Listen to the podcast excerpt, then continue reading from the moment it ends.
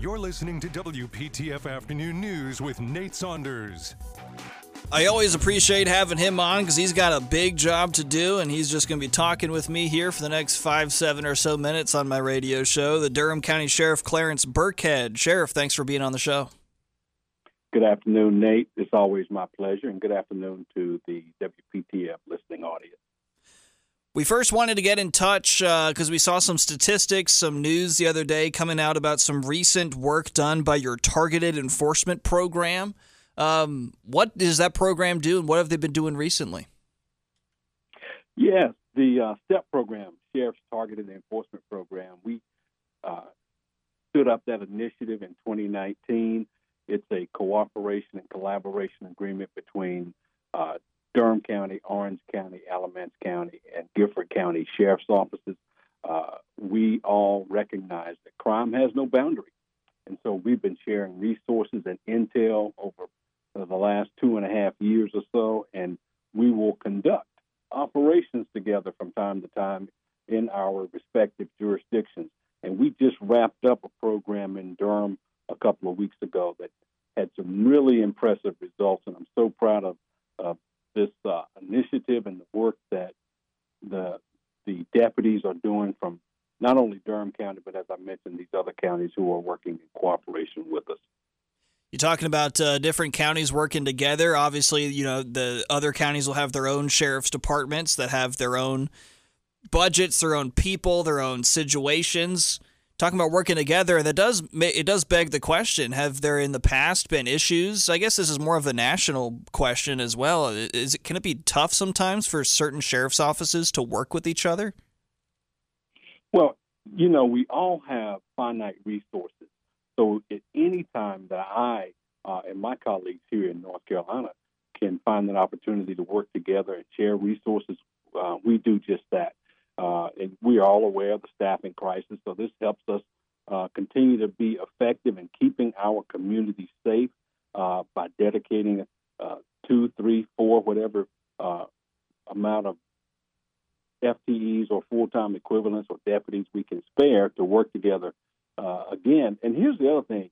The counties that I mentioned, Nate, you may recognize that they're on, along the I eighty-five and I forty corridors. So, again, we recognize the criminal element that is going back and forth between our counties using our highways and our byways and our roadways. And so it makes sense for us to work together. Uh, Sheriff Johnson in Alamance County will call me and talk about a suspect that he is looking for that may reside in my county, as will Sheriff Rogers in Guilford County and certainly my neighboring Uh, county of Orange, Sheriff Blackwood. So we share that intel, and it just makes sense to share the resources so we can be effective at knocking down the violent offenders. Again, we're laser focused on violent offenders, uh, uh, those who have committed trafficking charges, whether it be drugs or human trafficking, violent crimes using guns and things of that nature.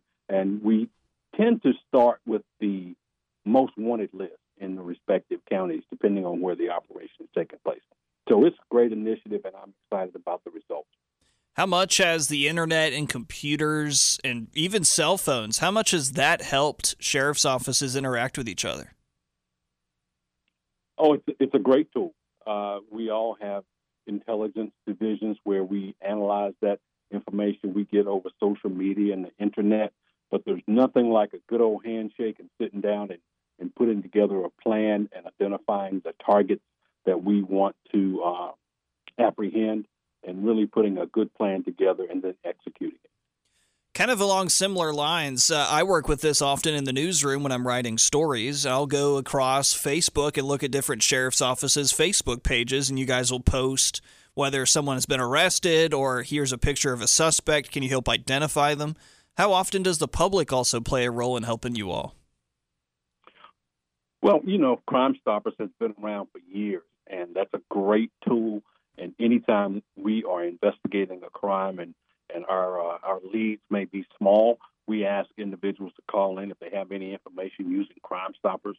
Uh, at the Durham County Sheriff's Office, we also have a, a tip line, uh, an anonymous tip line. Uh, we also use similar technology in our schools to keep our schools safe, being part of the Sandy Hook uh, initiatives where you uh, can uh, say something, uh, see something, say something, and, and, and use our anonymous tip there.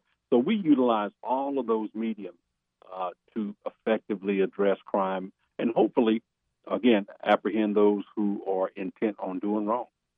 Last time I spoke with you, we talked about a, a new podcast you all were putting out. Uh, how has that gone for you? Oh, it's going great. Again, this is the way for us to reach uh, the residents of Durham County, keep them informed uh, about what's going on at the Durham County Sheriff's Office, but also to address any uh, issues and concerns that they have. Uh, and this was born out of the series of Sheriff Speaks, where we held uh, public forums and covered topics like eviction, uh, working through the eviction process, mental health, gun violence, of course, uh, and giving tips on holiday safety. So we're excited about the podcast, and you can find the first one that has been released wherever you listen to your podcast, and we're excited about it. Talking with Durham County Sheriff Clarence Birkhead. Always appreciate him being on the show. You were talking about, uh, you referenced there briefly, we just have about a minute or two left, about uh, issues that people will have in the community, questions that they have about the Sheriff's Department. What are some of the most common, you said, you mentioned evictions. What are some of the most common things that people are concerned about? If, if a person on the street reaches out to you or a deputy, what are they most usually concerned about? Well, we, we certainly get all types of questions at the Durham County Sheriff's Office, uh, and residents will call us who are concerned about the eviction process. As you know, the Sheriff's Office is responsible for serving civil process, uh, and I try to educate people on how to navigate uh, not just the eviction process, but civil process in general. Uh, and we, you know, it's just like uh, our enforcement strategy, particularly uh, as it relates to traffic enforcement, is to Uh, encourage, uh, to uh, educate, encourage, and enforce, the three E's. So when people call our office asking about checkpoints or the eviction process or mental health orders, how do we get a, uh, a domestic violence order issue, we have staff that are standing at the ready to point them in the right direction, get them in touch with the, the clerk's office or get them in touch with the magistrates to help them navigate those, uh, those processes. Uh, and we certainly have uh, our, our own staff who are well-versed in those uh, papers, serving, serving those civil processes. So we get questions that you, if you can dream it up, we get them, Nate. He's the sheriff of Durham County, Clarence Birkhead. Always appreciate him being here on the station, whether it's on my show or the morning show. We always really appreciate it. Sheriff, thank you so much. My pleasure, Nate. Anytime. Take care. Let's go again to the traffic center.